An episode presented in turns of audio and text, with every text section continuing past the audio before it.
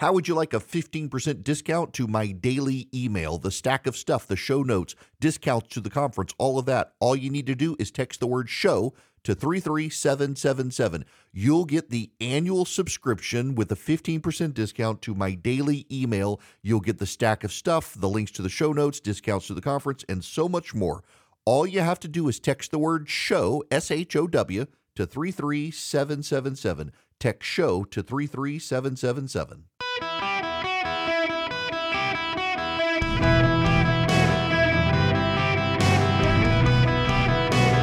Welcome to the Erick Erickson Show podcast, Hour One. We'll see how my voice holds up. Welcome, it's Erick Erickson here. The Erick Erickson Show across America. The phone number 877-973-7425.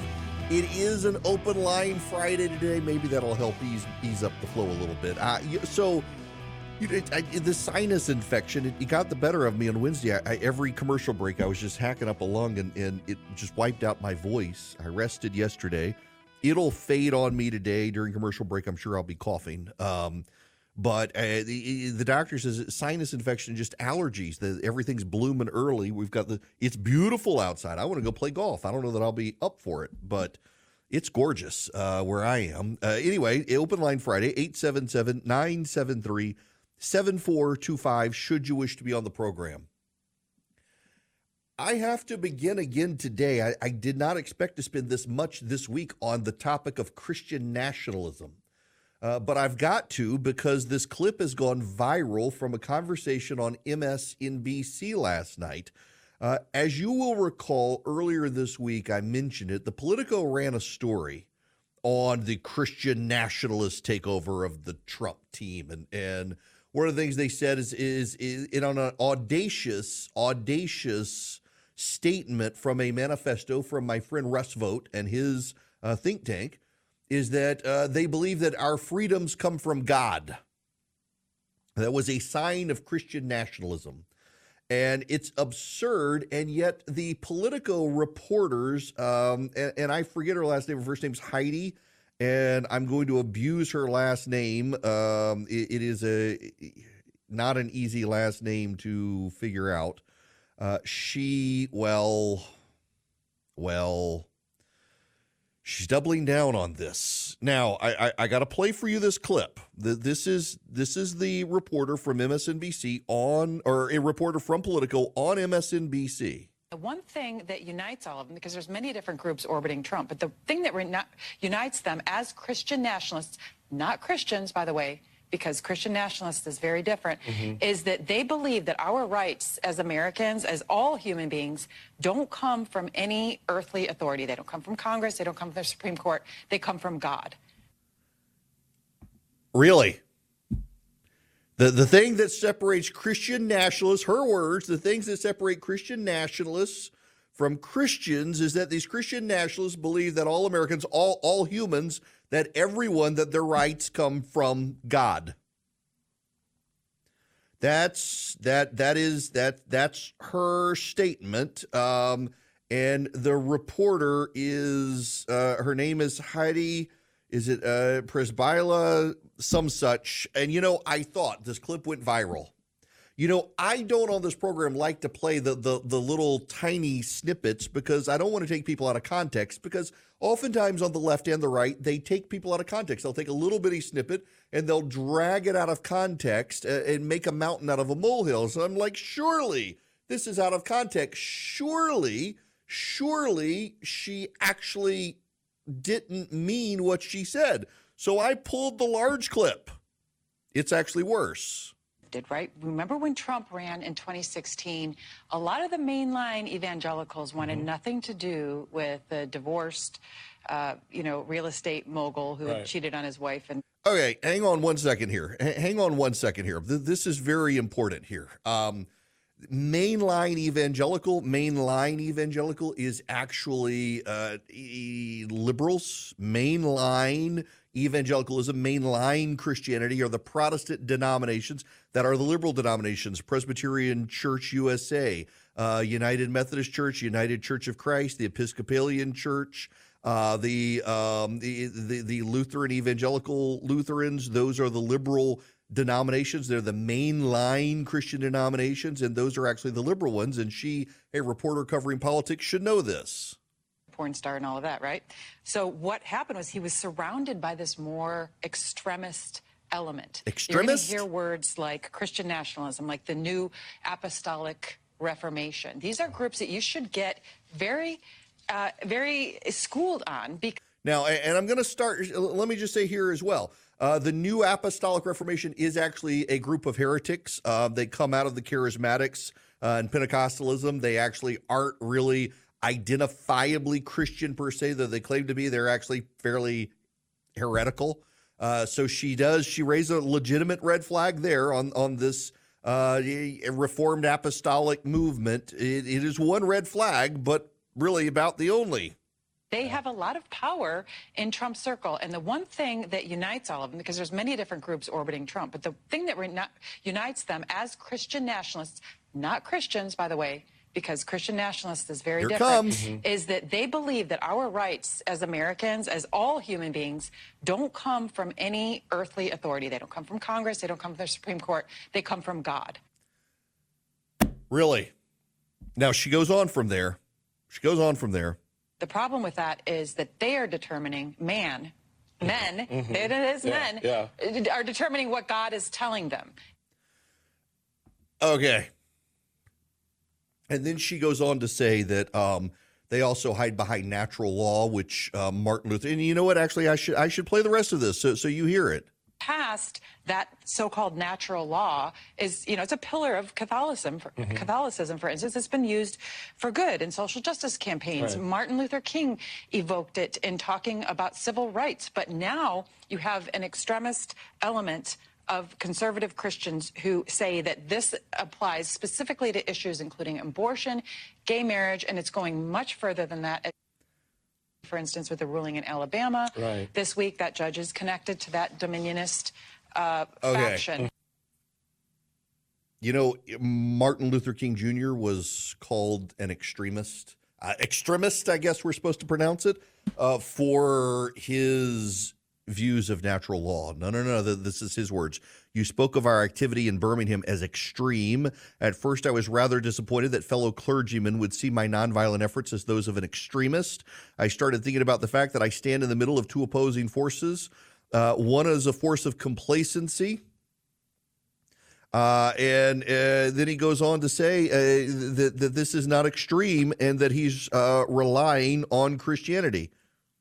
This movement is nourished by the contemporary frustrations over which the continued existence of, of radical discrimination. It's made up of people who have lost faith in America, who have absolutely repudiated Christianity, and who have concluded that the white man is an incurable devil. I have tried to stand between these forces, saying that we need to not follow the do nothingism of the complacent or the hatred and despair of the black nationalists. There is a more excellent way of love and nonviolent protest. I'm grateful to God. And then he goes on to defend natural law. Was not Paul an extremist for the gospel of Jesus Christ? Was not Amos an extremist for justice? Was not Jesus an extremist in love? Was not Martin Luther an extremist? Here I stand, I can do no other, so help me by God. Was not John Bunyan an extremist? I will stay in jail to the end of my days before I make a mockery of my conscience. Was not Abraham Lincoln an extremist? This nation cannot survive half slave and half free. Was not Thomas Jefferson an extremist? We hold these truths to be self evident that all men are created equal. That's the words of Martin Luther King Jr., who she defends, but at the time, by citing natural law, was called an extremist. Does she not know her history? and also the Declaration of Independence of the United States. We hold these truths to be self evident that all men are created equal, that they are endowed by their Creator with certain unalienable rights, that among these are life, liberty, and the pursuit of happiness. Here comes some men led by Thomas Jefferson telling you what God says are our rights. This is absurd and it's it's ignorance. It's absurd ignorance. Now she's doubled down on this this reporter, Heisby Przybyla, I, I think is how you pronounce her name. She's doubled down on this on social media and she just actually makes it worse. She says, while there are different wings of Christian nationalism, you are bound by their belief that our rights come from God. There is literally not on planet Earth an Orthodox Christian tradition that says otherwise. Every Christian denomination and branch of Christendom, the Greek Orthodox, the Russian Orthodox, the, the Western Catholics, the Eastern Catholics, the Roman Catholics, the Southern Baptists, the Presbyterians, the Methodists, all of them agree our rights come from God. It's one of the things that have Christian denominations and branches of Christendom have in common. The resurrection, the virgin birth, and all our rights come from God. To lump this all in as Christian nationalism is to say that all of Christendom is Christian nationalism. And she goes on to say, if you're a Hindu, Jewish, etc., this might help you understand the next part of my point, which is that they are using this for a man made policy agenda. Every Christian has used their faith to shape their policy agenda. There, there's never been a Christian elected who said, you know what, I, I, I separation of church and state, I can no longer use my values. Authentic Christians wish to advance uh, Christendom uh, and uh, through government. And by the way, you should be thankful for them. Think of the things you got from Christendom. You know who were big Christian advocates of sound public policy? The abolitionists. Yes. William Wilberforce was driven by his faith to try to abolish slavery. It was a Christian movement. Uh, and, and now she wants to say, well, marriage? Yeah, you know, actually, Catholics and non Catholic Christians for a long time have agreed that uh, natural law says marriage is between a man and a woman. You see it reflected in nature. The the um, male and females. You don't really see a lot of same sex uh, animal couples. You it's reflected in natural law, God's design. This is what Paul writes about in Romans one. The fact that a reporter for a mainstream publication would go on MSNBC and say this is absurd. One more time, just so you understand. The One thing that unites all of them, because there's many different groups orbiting Trump, but the thing that unites them as Christian nationalists, not Christians, by the way, because Christian nationalist is very different, mm-hmm. is that they believe that our rights as Americans, as all human beings, don't come from any earthly authority. They don't come from Congress. They don't come from the Supreme Court. They come from God. Basic Christianity. You know where this comes from? She's a progressive who was at MSNBC and moved to Politico. Is it all comes from the French Revolution? The American Revolution was actually a very conservative revolution. The writers of the Declaration of Independence were pretty conservative guys. They thought they already had the rights and that King George was denying them the rights they already had from God, and so they had a revolution. Louis XIV in France uh, said "L'État c'est moi," that is, "I am the state," or "the state, it's me," as a as a more literal interpretation. You fast forward from Louis XIV to the French Revolution, and the French revolutionaries began to say, "Nous sommes l'État," uh, we are the state, we are the state, and and they began to believe that they provided the rights. It was not from the king, it was not from God. God had let them down, God was dead, therefore they provided rights. And, and so the progressive tradition is this idea that uh, the government gives you the rights. The government doesn't just secure the rights given to you by God, the government itself gives you the rights. It's a very progressive left wing idea.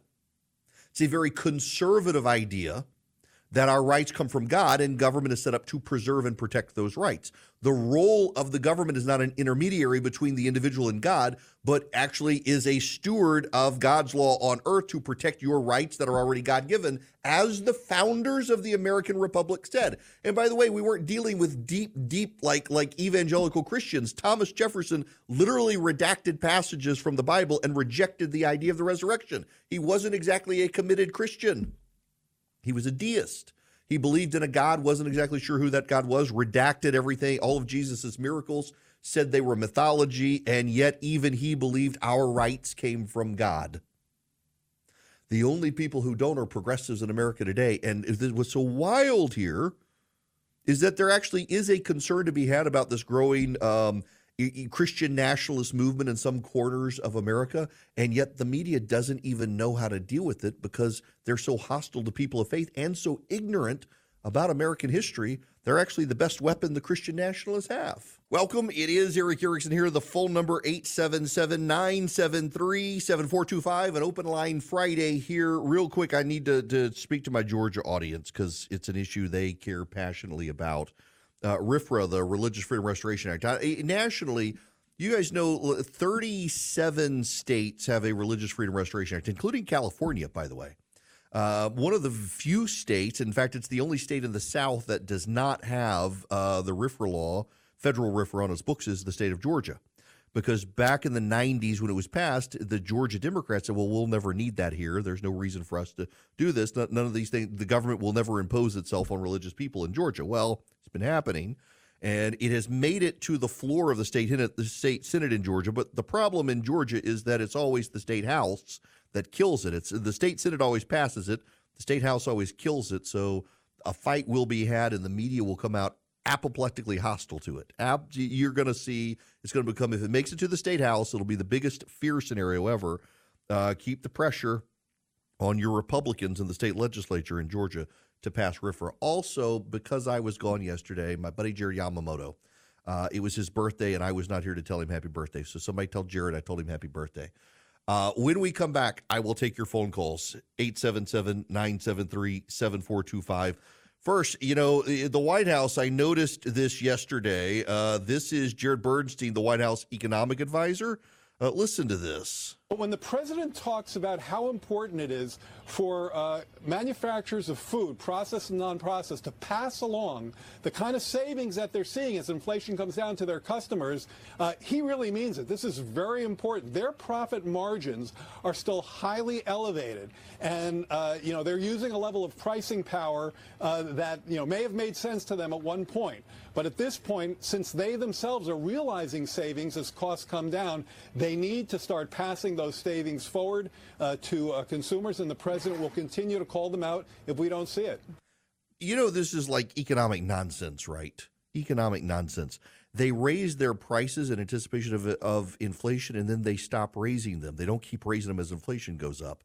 Uh, eh, so they'll hold their prices for a while as their profit margin goes down over time economic illiteracy for the White House, but what do you expect? I'll explain this more with your phone calls when we come back. One company that has been saving you a ton of money for 25 years is stamps.com. They save me a lot on shipping costs. They can for you as well, up to 89% off UPS and post office shipping rates.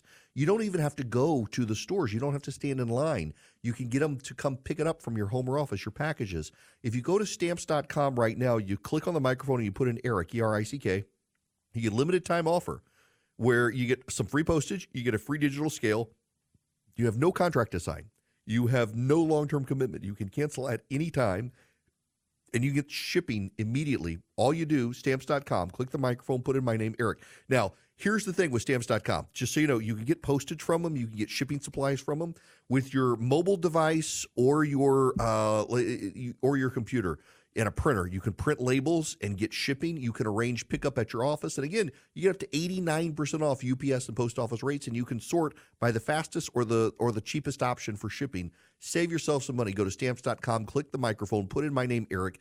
Get the free digital scale, some postage, this great offer from stamps.com. Welcome, welcome. It is Erick Erickson here across the nation. The phone number 877 973 7425 should you wish to be on the program, it is an open line Friday. Now, importantly, this is actually rather important because we're selling them quicker than I expected. Um, we have tickets for the gathering in August, and they're on sale now. It'll be in Atlanta, Georgia, August 8th through the 11th uh, at the Grand Hyatt in Atlanta. We've got people from all over the country coming. Uh, I looked uh, last night at registration. We're already at 20 states represented for people. A lot of talk radio shows. Those of you up in Connecticut, um, y'all be coming down. I, I, saw several people from Connecticut coming. We've got uh, Greg Gianforte from Montana coming, the governor there. Uh, we've invited Ron DeSantis uh, to come back this year. He was there last year. Doug Ducey, former governor of Arizona, is coming. Uh, Brian Kemp, the governor of Georgia, doesn't know it yet, but he's coming again. Uh, um, Steve Daines, the chairman of the National Republican Senatorial Committee. We've invited uh, Mike Johnson, the Speaker of the House, and others. If you want a ticket, you text engage, uh, the word engage, E N G A G E. Text the word engage to the number 33777, and I'll send you back the link so you can get the tickets. Now, to the phones we go. Bob, you're going to be the first caller today. Welcome. How are you? Good afternoon, Erick. It's always nice to talk with you. I hope you recover soon. Fully. Thank you very much. Um, I was listening about our rights, and evidently this this lady believes that others, someone else here on this planet, gives us our rights. That makes them a dictator, like Biden is saying. We he doesn't think we have freedom of speech, we don't have Second Amendment rights, etc. Our forefathers came to this country seeking religious freedom and the rights to express themselves and to protect themselves, as well as other rights that we've got. Um, and secondly, I think Trump isn't affected at all by people around him. He's got his own agenda and makes his own decisions, unlike Biden, who's being maneuvered uh, by those around him. Oh, definitely. Look, I mean, the, the the man can't shuffle his feet forward without maneuvering. And, and you know, to your larger point, this reminds me. There's a great quote by Tim Keller, uh, the the theologian, and he calls it uh, "the great says who." That either our rights come from God or they don't. And if you believe that our rights don't from God, don't come from God, well, then who do they come from? Um, the the great From, says who. Yeah. Um, Yep. and, and so we, we, we, we get into this point where, um, so who says, who, who says we have this right? Uh, the, the majority? Okay. Well, the majority's changed now. Do we still have the right as opposed to, um, God himself gives us these rights now? And again, uh, i- this is one of the things you should keep in mind. You, you may not be a believer. You, you may not be a Christian. You you may not know a Christian, but you should probably like the idea that these group of people who are highly influential in American society actually um, take seriously the idea that God Himself gives us our rights, because otherwise you- you're you're in a world of hurt uh, when it comes time for who decides who gets the rights, uh, who decides who's in charge, who decides um, what the what what the rights of people actually are. It, it's such a, a great line from Keller. The great says who.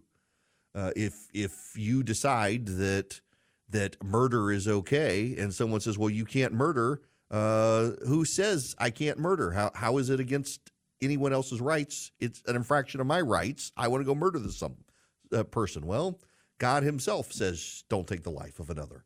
The majority could turn on a dime. It's it's remarkable. Uh, all right, open line Friday 877-973-7425. Coy, welcome to the show. How are you? I'm good. Thank you. I I enjoy your show. I listen about every day. I had a question. If I do a mail-in ballot and I vote for vote for somebody, and the night before the election day that person dies, what happens then? Is my vote just lost? All right. Uh, so you you cast a ballot eh, for someone early. The candidate dies before election day. That's a good question. Yes. I happen to know the answer. Um, under the I laws. would Now- you answer a lot of. Well, uh, Coy, let, let me just ask you this. So, so I, I see your area code. So are you in North Carolina? I am. I'm in Morganton right now. I live All in right. Nashville. Nice. Oh gosh, what a beautiful area. Okay, uh, I, I'm going to get sidetracked on how beautiful it is up there. So let me answer your question. Uh, in North Carolina, it operates very much like Georgia and most states, where you vote for a candidate. That candidate dies before election day. That poli- their political party is allowed to pick a new person to stand in their place on the ballot, and so your vote for the dead guy now goes to whoever the new person is. uh, who replaces them on the ballot.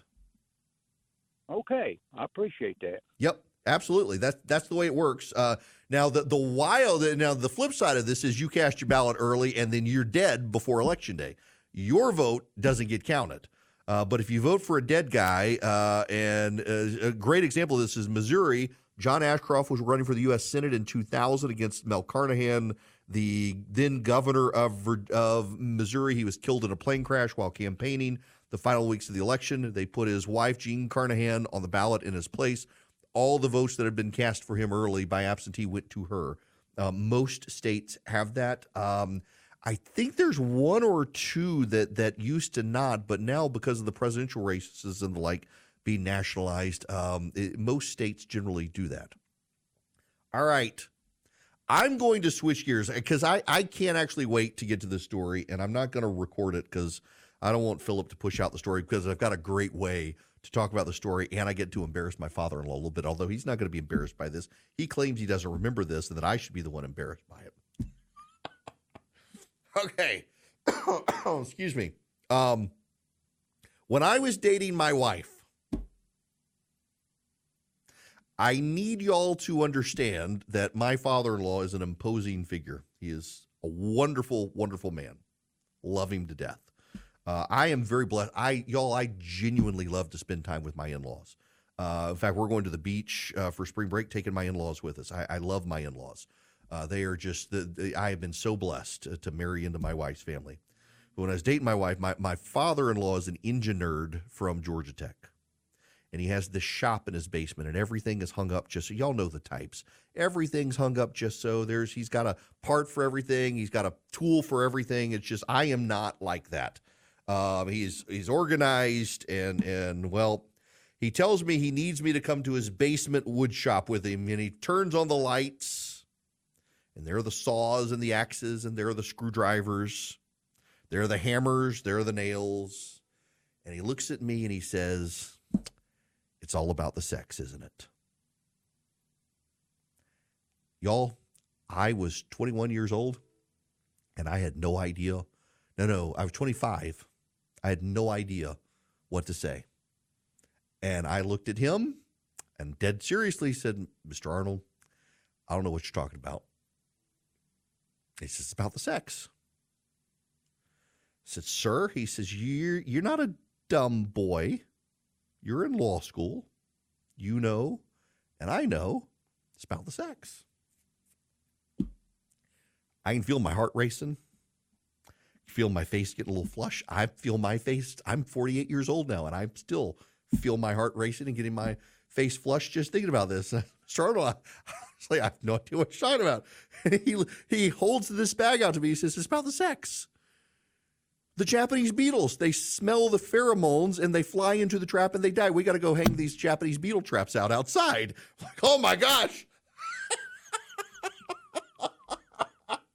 oh, that is a perfect segue telling you that story is I mortify myself, y'all. I like I'm not even filming this for camera for Philip to use because I can already feel I'm I'm beet red just recounting the story, but it is the perfect way to recount the story to you with the latest update on Fani Willis and Nathan Wade because it turns out well before they claimed they were dating, well before they claimed they were dating, uh, Nathan Wade's cell phone via cell towers track him going to her where she lived, her neighborhood, late at night. My buddy Phil Holloway has this up. Cell data seems to contradict Wade's testimony, in which he said he visited Willis at her condo in Hapeville no more than 10 times before he was hired in November 2021. In fact, the cell data appears to show that he was showing up in her neighborhood around uh, midnight. No, no, no, no. On September 11th, 2021. Mr. Wade's phone left the Doraville area and arrived within the geofenced located uh, at the address of the district attorney at 10:45 p.m. and did not leave until 3:28 a.m. At which time the phone traveled directly to towers located in East Cobb, consistent with his routine pinging at his residence in that area. The phone arrives in East Cobb at approximately 4:05 a.m. and records demonstrate he sent a text at 4:20 a.m. to Ms. Willis. So it's like the Japanese beetles, isn't it? Smell the pheromones and you fly into the trap because you think you're going to have sex. Yo, this is this is from a court filing now. The and an affidavit from Charles Mittelstadt.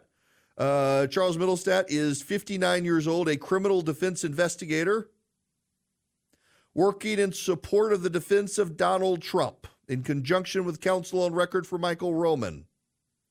On or about February 9th, 2024, I personally served a request for records upon AT&T's Subpoena Compliance Center. The requested documents included voice call, text history, as well as specialized location data for the phone number of Nathan Wade, which I will not give you over air. Let me read to you this. This this is from a special investigator who is familiar with analyzing phone records and cell phone data. And this is what he provides in an affidavit to the court. The conservative analysis using the above reference modality revealed a minimum of 35 occasions when Mr. Wade's phone connected for an extended period of time to either one of the towers in closest proximity to Fani Willis's address based upon associated data use, voice calls, or text messages. The data reveals he is stationary and not transit. A deeper analysis of the data would reveal additional details, such as where his travel began or ended. For purposes of my analysis, I determined that his residence is located in East Cobb and was able to review the records, which demonstrate his phone pinging off the associated towers near his residence for consistent periods. Because of the limitations in analyzing the sheer volume of data and preparing the report, I was directed to conduct a deeper analysis on two specific dates September 11th and 12th of 2021, before I understand Mr. Wade was hired, and November 29th and 30th, 2021, prior to which I understand was in court testimony that the relationship began in 2022. Specifically, on September 11th, 2021, Mr. Wade's phone left the Doraville area and arrived within the geofenced location of Fani Willis's address at 10:45 p.m. The phone remained there until 3:28 a.m. on September 12th, at which time the phone traveled directly to towers located in East Cobb, consistent with his routine pinging. The phone arrived in East Cobb at 4:05 a.m. Records demonstrated a text to Ms. Willis at 4:20 a.m. On November 29, 2021, his phone was pinging on the East Cobb Towers near his residence and following a call from Ms. Willis at 11:32 p.m. The call continued. His phone left East Cobb just after midnight and arrived within the area of her address at 12:43 a.m. and the phone remained there until 4:55 a.m. Maybe on September 11th, he was just consoling her on the 20th anniversary of 9 11. I, I, don't know, but it seems pretty clear that before the relationship began, Nathan Wade was showing up at Fani Willis's neighborhood uh, around midnight and stayed until sunrise, roughly. Um, like the Japanese beetles my father in law wanted me to catch. Maybe it was the pheromones. He was flying into the trap thinking something was going to happen. Well, they've entrapped themselves in a web of lies, it seems. Now, I need to return to the Christian nationalism nonsense because, you know, uh, a great resource to actually understand the historic founding and meaning of our founding documents is Hillsdale College, where they can actually educate you on the Constitution and the Declaration of Independence. They can give you a free copy of both. All you have to do is go to erickforhillsdale.com, E R I C K, erickforhillsdale.com. You fill out the address, or you fill out your address, they'll send you a free pocket Constitution with Declaration of Independence. Not only that, but then you can hear their Constitution minutes they run during the ad segments on this this uh, program. You can share them with your friends. They're deeply educational about the Constitution and the founding, and then you can develop a relationship with Hillsdale. They're stewards of our constitutional way of life. They want to teach you to appreciate the founding and the Constitution because it means so much to us and to our future. So you go to erickforhillsdale.com, fill out the address, get your free pocket Constitution and your Declaration of Independence, and start listening to the Constitution minutes, share them with your friends, and then develop a relationship with Hillsdale. They've got some great free classes you can take about the Constitution, C.S. Lewis, and so much more. Erick, E R I C K, erickforhillsdale.com. Welcome. It is Erick Erickson here. The phone number 877-973-7425. This hour of the program brought to you by First Liberty Building and Loan. Wherever you are nationwide, if you're buying a building, building a building, buying a franchise for your business, they don't help individuals, they help businesses. Uh, you should reach out to um, First Liberty because they make their own decisions. They've been around since the 90s. They're going to keep being around. So you develop a long term relationship with them. First Liberty Building and Loan. It's firstlibertyga.com. Firstlibertyga.com. I, I, I have the quote, and, and it's uh, it's Arthur Leff. I said it was Tim Keller, but Keller was citing Arthur Leff. Let, let me read you this. He quotes Arthur Leff, a, an ethicist. When would it be impermissible to make the formal intellectual equivalent of what is known in bar rooms and schoolyards as the great says who? In the absence of God, each ethical and legal system will be differentiated by the answer it chooses to give to one key question Who among us ought to be able to declare law that ought to be obeyed? Stated that boldly, the answer, the question is so intellectually unsettling that one would expect to find a noticeable number of legal and ethical thinkers trying not to come to grips with it. Either God exists or he does not, but if he does not, nothing and no one else can take his place. If now this is Keller writing. If there is no God, then there is no way to say any one action is moral and another immoral, but only I like this. In if that is the case, who gets the right to put their subjective arbitrary moral feelings into law? You may say the majority has the right to make the law, but do you mean then that the majority has the right to vote to exterminate a minority? If you say no, that's wrong, then you're back to square one. Who says that the majority has a moral obligation not to kill the minority? Why should your moral convictions be obligatory for those in opposition? Why should your view prevail over the will of the majority? The fact is, says Arthur Leff, if there is no God, then all moral statements are arbitrary, all moral valuations are subjective and internal, and there can be no external moral standard by which a person's feelings and values are judged. Yet Leff ends the intellectual essay in a most shocking way. As things are now, everything is up for grabs. Nevertheless, napalming babies is bad. Starving the poor is wicked. Buying and selling each other is depraved. There is no there is such a thing as evil. All together now. Says who? God help us. Uh, Keller decidedly not a Christian nationalist, and yet says this. Um, maybe the Politico needs to like go touch some grass and live in the real world a little bit and experience some actual people of faith in this country. My goodness.